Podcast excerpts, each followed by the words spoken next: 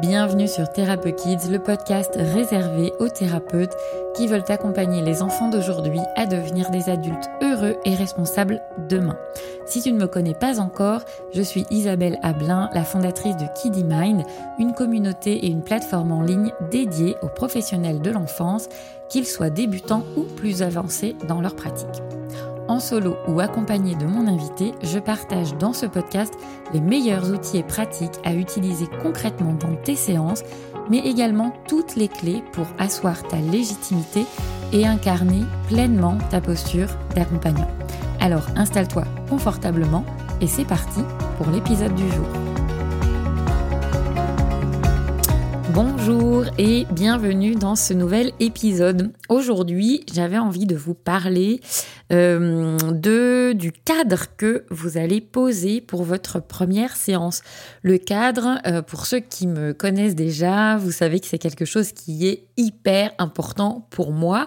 Alors pas juste pour moi, pour me faire plaisir, hein, mais parce que, euh, en tout cas moi, dans mon expérience, j'ai vraiment grandi professionnellement avec euh, cette idée que le cadre qu'on va poser euh, pour, les, pour les personnes qu'on accompagne, c'est souvent ce qui va déterminer la qualité de l'accompagnement derrière. Pourquoi?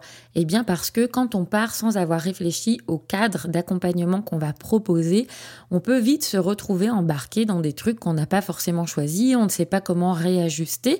Et puis il y a quelque chose d'assez euh, insécurisant, je trouve, à la fois du côté de l'accompagnant, qui ne sait pas toujours où il va et pourquoi euh, il a pris cette direction-là, et puis du côté des, enfants et des parents qui viennent vous voir parce que assez vite, ils vont sentir que finalement, il y a quelque chose d'un peu flottant, qui n'est pas très clair de votre côté, alors que bah, s'ils viennent consulter un professionnel, c'est justement euh, pour trouver quelqu'un en face qui soit suffisamment solide et qui soit en capacité de pouvoir réajuster, de pouvoir dire, bah non, là, on va pas aller vers ce truc-là tout de suite, ou au contraire, là, oui, on va y aller et on va y aller de cette manière-là.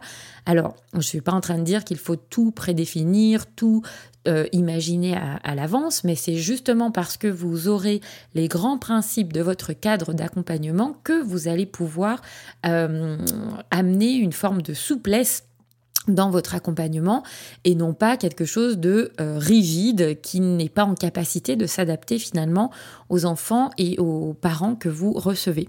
Euh, donc parmi les questions qui reviennent très souvent et, qui me semblent euh, fondamentales à réfléchir en amont, euh, les, questions qui reviennent, c'est est-ce qu'il faut prendre des infos par téléphone avant le rendez-vous? Combien de temps est-ce que je dois recevoir les parents? Est-ce que je dois les recevoir seuls d'abord? Est-ce que je dois recevoir l'enfant tout seul? Est-ce que je dois recevoir les deux en même temps? Et puis combien de temps? Est-ce qu'il faut échanger ou non avec les parents avant le rendez-vous? Entre les rendez-vous Est-ce qu'il faut réunir le plus d'informations possible auprès des parents pour euh, euh, bien accompagner alors, ce que je vous propose, c'est euh, de, de, vous expliquer un petit peu comment moi je fonctionne. avec le, prisme du praticien en hypnose en particulier, parce que je trouve que il y a quand même quelque chose quand on, un parent fait la démarche d'aller voir un hypnothérapeute, un praticien en hypnose, peu importe euh, la sémantique, euh, mais il y a quand même quelque chose côté parent euh, qu'il est important d'avoir en tête, c'est qu'ils ne viennent pas chercher n'importe quel accompagnement. On va en parler et donc cet épisode, il va plutôt être orienté depuis le prisme du praticien en hypnose. Donc, ce qu'il faut garder en tête de toute façon, c'est que déjà, chaque situation est différente euh, et c'est à chacun, chacun de vous, de poser votre cadre en fonction de ce qui vous semble important. Parce qu'on a des situations différentes, je viens de le dire, mais on a aussi des praticiens différents qui n'ont pas forcément euh, la même expérience, la même expertise, euh, qui n'ont pas les mêmes principes. et donc c'est important aussi de créer un cadre qui vous ressemble et avec lequel il sera facile pour vous de pouvoir euh, poser des limites, euh, un cadre euh, auquel vous pourrez vous référer facilement finalement, parce que c'est quelque chose qui est clair, qui est cohérent, qui est logique pour vous.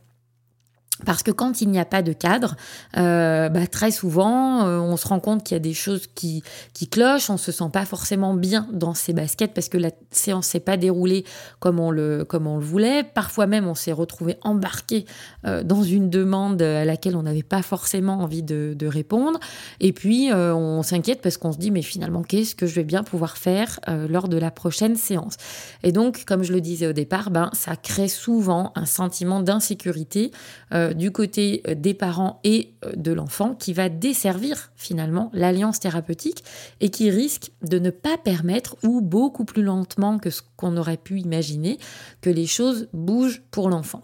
Si je reprends par exemple l'exemple de cette question, est-ce qu'il faut prendre des infos par téléphone avant le rendez-vous? Bah, vous vous en doutez, il n'y a pas de réponse unique. Euh, moi, par exemple, au début de ma pratique, c'est ce que je faisais parce que j'avais besoin de ça, j'avais besoin de prendre des infos. C'était quelque chose qui me rassurait. Euh, et le fait de prendre des infos sur la problématique, de pouvoir commencer à placer quelques euh, recadrages ici et là, bah c'était voilà, c'était important pour moi et ça faisait partie de mon cadre de départ. Est-ce que c'est mieux pour autant de prendre cette info avant? Bah, je sais pas. Euh, je sais juste que au fil de ma pratique, c'est quelque chose que j'ai lâché en route parce que ça me prenait beaucoup de temps finalement d'échanger avec euh, les parents en amont et que euh, finalement la séance commençait déjà à ce moment-là, lors du rendez-vous, en tout cas lors de l'entretien téléphonique. Donc ça peut être très bien, je dis pas qu'il faut pas le faire. Je dis juste que moi, à un moment donné, ça ne me convenait plus dans mon organisation. Et donc, j'ai réajusté mon cadre de sorte que bah, lorsque les parents euh, arrivaient dans mon cabinet pour la première fois, bah, j'étais, euh, j'avais un autre cadre qui me permettait justement de me dire, OK, je pars là avec un regard complètement neutre. Euh, je vais pouvoir observer justement tout ce qui se passe dans les jeux de regard entre le parent et l'enfant euh, au fur et à mesure que le parent évoque la situation, que l'enfant va pouvoir lui peut-être euh, dire ce qu'il en pense. Donc c'est voilà, j'ai réajusté mon cadre en me disant à partir de maintenant, je vais fonctionner de cette manière-là et c'est quelque chose qui m'a mieux convenu. Alors il n'y a pas eu de on-off. Hein. C'est quelque chose que j'ai mis en place petit à petit, avec notamment des parents que je n'avais pas eu euh, au téléphone avant et pour lesquels j'ai fait le constat que bah, ça n'empêchait rien. Et au contraire, même, moi, j'ai trouvé beaucoup de richesse à découvrir la situation sur, euh, sur, le, sur le vif, en fait, le, le jour J. Euh, pareil par rapport à cette question, bah, combien de temps est-ce qu'il faut recevoir les parents? Est-ce qu'il faut les recevoir avec l'enfant? Avant tout seul? Bah, Là encore, euh, pas de réponse unique. Moi, mon cadre, c'était de me dire, bah, je prends un quart d'heure à peu près euh, lors de la première rencontre avec les parents et l'enfant, en me laissant la possibilité de pouvoir allonger ce temps si je sentais que c'était nécessaire. Mais si à un moment donné, je sentais que on partait dans quelque chose où finalement euh, l'échange n'apportait pas forcément ce dont moi j'avais besoin pour pouvoir euh, démarrer, euh, ou que je sentais que le, parent commençait vraiment à, vouloir tout m'expliquer, tous les tenants et les aboutissants, il n'y a pas forcément besoin de ça au départ. Bah, finalement, voilà, le fait de savoir que moi mon cadre c'est à peu près un quart d'heure euh, avec parents et enfants, ça me permet d'y revenir et euh, euh, pendant que le parent parle, de pouvoir me dire, bon, là, ça fait déjà 25 minutes par exemple ou 35 minutes. Là, il faut que j'arrête parce que sinon je sors complètement et en fait, c'est plus moi qui drive finalement le, le, la séance. Et, et ça, c'est quand même un problème quand on sent que la séance nous échappe finalement. Et quand on sait quel est notre cadre de départ bah, Ce cadre, il va vraiment venir faire tiers euh, entre, ce qui est en train de se passer dans la séance et, euh, et puis moi, en fait, hein, les principes qui me paraissent importants pour pouvoir m'y adosser chaque fois que j'en ai besoin tout en gardant, bien sûr, je le redis encore, une grande souplesse pour pouvoir m'adapter parce qu'il ne s'agit pas de se dire au bout de 15 minutes, stop, c'est terminé, on s'arrête là. Bien évidemment que euh, si on sent que c'est important de poursuivre un peu l'échange, bah, on va le poursuivre. Et à l'inverse, euh, bah, si au bout de 10 minutes, on sent que c'est bon, on peut euh, accompagner l'enfant, qu'on a échangé ce qui paraissait essentiel à ce moment-là, en tout cas pour démarrer, parce que je sais que de toute façon, euh, je reste en lien avec les parents, on peut échanger à la fin, on peut échanger à d'autres moments, bah, c'est OK. Mais ça me permet en tout cas de savoir euh, comment je pars, où est-ce que je pars, et de pouvoir me référer à mon cadre interne euh, pour, pour y revenir si je sens que la, la séance m'échappe. Parce qu'en tout cas, avoir un cadre clair et solide, bah, ça renvoie un message implicite fort autour de la sécurité psychique aussi hein, que les, parents vont pouvoir trouver au sein de l'accompagnement. Et puis, euh, au-delà de ça, l'intérêt à réfléchir à son cadre en amont et à le poser tout de suite dès la première séance. Quand je dis le poser, euh, c'est pas dire aux, parents bon alors mon cadre c'est ça, ça, ça, ça, ça, ça, euh, parce que ce serait pas forcément euh, très très à propos, mais de l'avoir en tête et de pouvoir l'incarner, ça va nous permettre aussi de pouvoir déployer cette fois-ci non pas le cadre, mais notre posture professionnelle et notamment la posture d'hypnothérapeute. quand les parents font le choix de venir voir quelqu'un qui fait de l'hypnose. Il cherche quand même un accompagnement différent euh, des thérapies classiques qu'ils ont pu aller voir, euh, enfin qu'ils ont pu euh, expérimenter. Et s'ils n'ont pas eu encore, parce qu'on voit, ça c'est quelque chose qui, qui évolue aussi, hein, souvent l'hypno arrivait un petit peu en dernier après plusieurs accompagnements. Aujourd'hui, comme c'est quelque chose quand même qui se démocratise, on en entend de plus en plus parler, il y a de plus en plus de familles qui se tournent vers un hypnothérapeute en première intention. Euh, mais on vient pas voir un hypno par hasard. Et donc, euh, autant l'avoir en tête et ne pas se retrouver finalement à tomber dans les mêmes écueils euh, que tous les accompagnants que les parents auraient pu aller voir et, euh, proposer quelque chose finalement de, de, très classique, de prendre le risque que rien ne bouge et puis de renforcer le parent et l'enfant aussi hein, dans l'idée que bah, son problème il est tellement costaud euh, que finalement personne ne peut rien y faire, même pas l'hypno, Surtout quand le parent euh, vient nous consulter après avoir vu plusieurs euh, spécialistes, plusieurs thérapeutes, etc. Donc c'est important aussi de se dire que, ok, on est hypno, et donc ce que les gens viennent chercher aussi, euh, c'est une rupture de pattern de la course au thérapeute. Demandez-vous justement comment vous allez pouvoir proposer quelque chose qui va pouvoir être disruptif par rapport à ce qui a déjà été fait avant. Le parent, par exemple, euh, veut vous raconter tout ce qui s'est passé depuis la naissance. Vous avez l'impression, vous, en tant que praticien, qu'il faudrait tout connaître, tout comprendre pour bien accompagner. Mais non, stop, en fait. Qu'est-ce qui vous empêche de démarrer complètement à l'aveugle et sans contenu? Bien sûr que ce n'est pas confortable pour le praticien, mais je vous assure que de, proposer des séances où vous allez dire, OK, là, moi, j'ai pas euh, besoin que vous me racontiez tout. Euh, alors, il y a des parents pour qui ça va être important de dérouler, mais on peut tout à fait le différer, c'est-à-dire entendre ce besoin de raconter ce qui se passe, parce qu'il y a des parents, euh, et, on peut le comprendre bien évidemment, qui vont se dire, non mais si s'il n'a pas tous les éléments, il va passer à côté de quelque chose. Peut-être. Euh, mais pour autant, on peut tout à fait entendre ce besoin du parent de raconter ce qu'il a besoin de raconter, mais en différant ça, en lui disant, moi ce que je vous propose, c'est qu'on va démarrer euh, à partir de la manière dont moi j'accompagne. J'entends que vous avez besoin de me raconter des choses, mais ce que je vous propose, c'est de, démarrer l'accompagnement autrement. Et puis, dans un deuxième temps, euh, si ça paraît nécessaire et si vous en avez besoin aussi, on prendra le temps que vous puissiez me dire tout ce qui se passe. Et ça, c'est quand même euh, très rassurant pour le parent qui va se dire, OK, là, euh, elle n'écoute pas ou il n'écoute pas ce que j'avais envie de dire, mais il sait pourquoi. Il y a un cheminement. Euh, c'est pas juste parce qu'il n'a pas envie de m'écouter, ce thérapeute-là. C'est parce que euh, il y a une, une, façon de travailler qui fait que bah, il va démarrer autrement, mais je sens, hein, si je suis le parent, le parent va se dire, je sens que je suis entendu dans mon besoin de, raconter, et peut-être qu'il n'y en aura pas besoin finalement.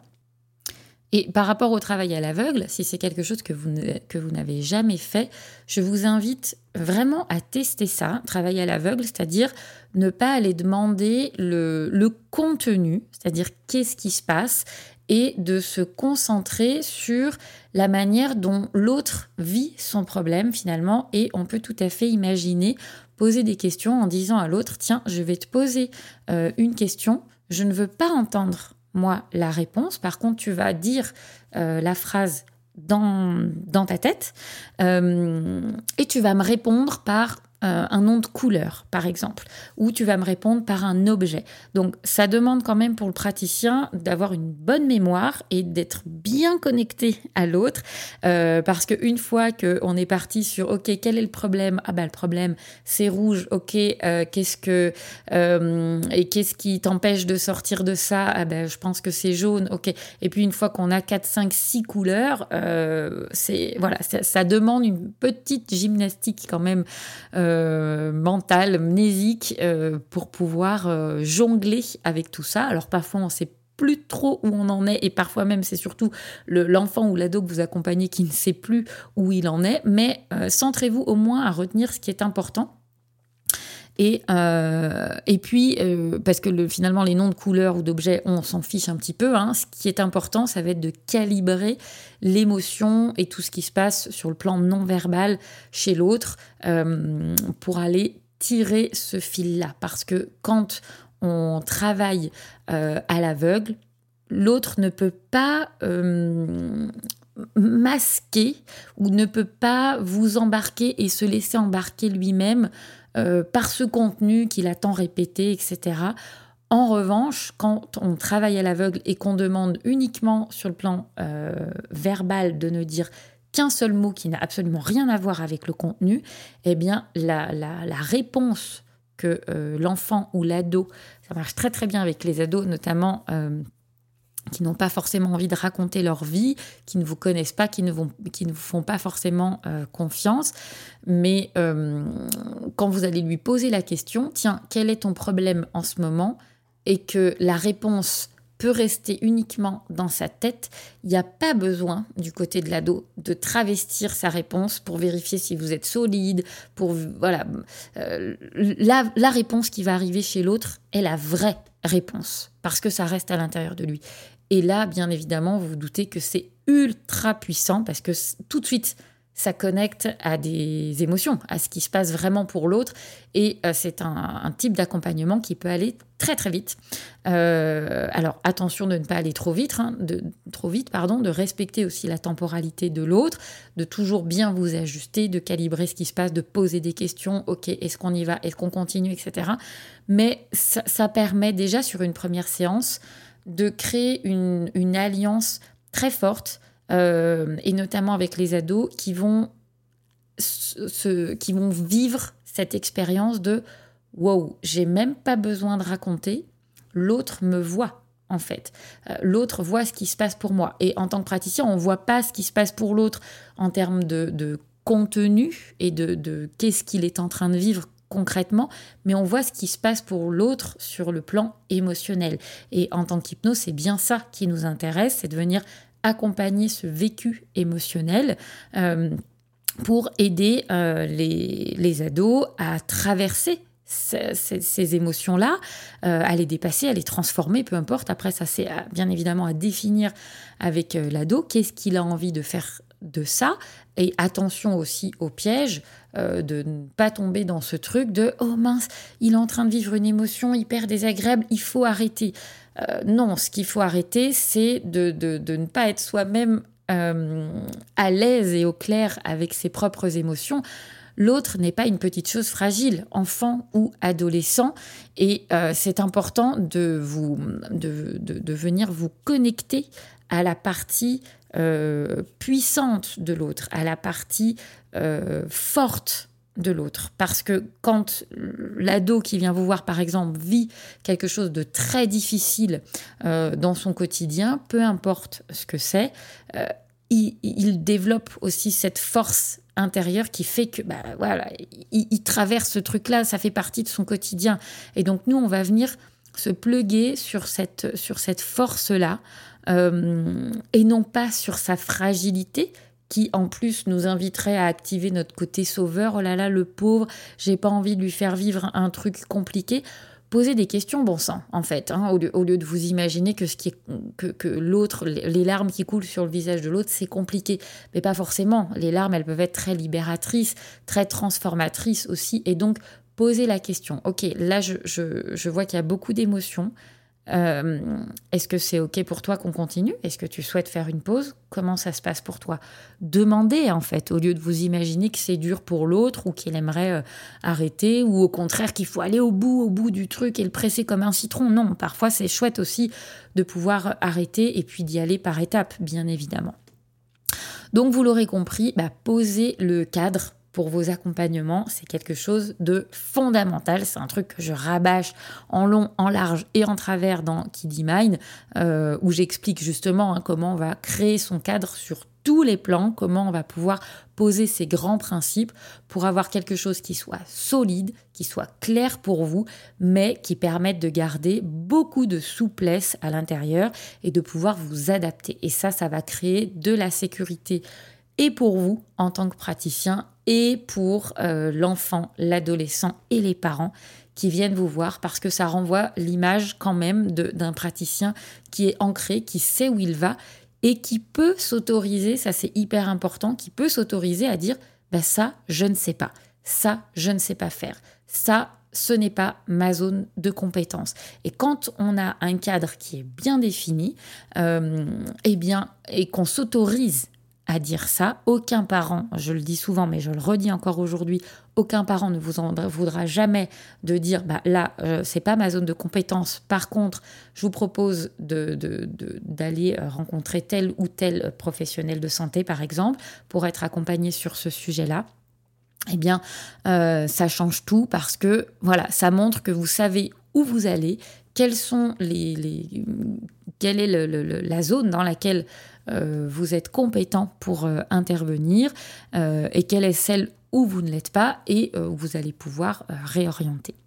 Voilà, j'espère que cet épisode vous permettra de vous questionner sur le cadre que vous avez posé et avec cette idée aussi que, bien évidemment, votre cadre va pouvoir bouger, évoluer en fonction de votre propre évolution personnelle, euh, bah parce que forcément, hein, le cadre qu'on pose quand on débute et qu'on n'est pas très sûr de soi, euh, et puis qu'on n'a pas expérimenté en fait tout simplement, et puis le cadre qu'on pose après plusieurs années d'expérience, parce que justement, euh, on a testé des trucs, on s'est planté, ça c'est impératif. Euh, ou à l'inverse, on a testé des trucs, on s'est dit, waouh, ça, ça marche vachement bien, et je sens que je suis très alignée avec cette manière de faire. C'est ça qui va permettre d'épurer aussi son cadre et de pouvoir en faire quelque chose euh, bah, qui, va être finalement la base de tous vos accompagnements. Voilà pour aujourd'hui. Je vous laisse dans vos réflexions. N'hésitez pas à venir me dire dans les, sur votre plateforme de podcast préférée, dans l'espace euh, commentaire, euh, ce qu'il en est pour vous. Où est-ce que vous en êtes par rapport à ce cadre, euh, justement, et puis ce que cet épisode vous a apporté dans votre réflexion. Vous pouvez aussi, bien évidemment, mettre une note dans les différentes plateformes, Spotify, Apple Podcast notamment. Et puis, bah, moi, je vous dis à la semaine prochaine. Berlin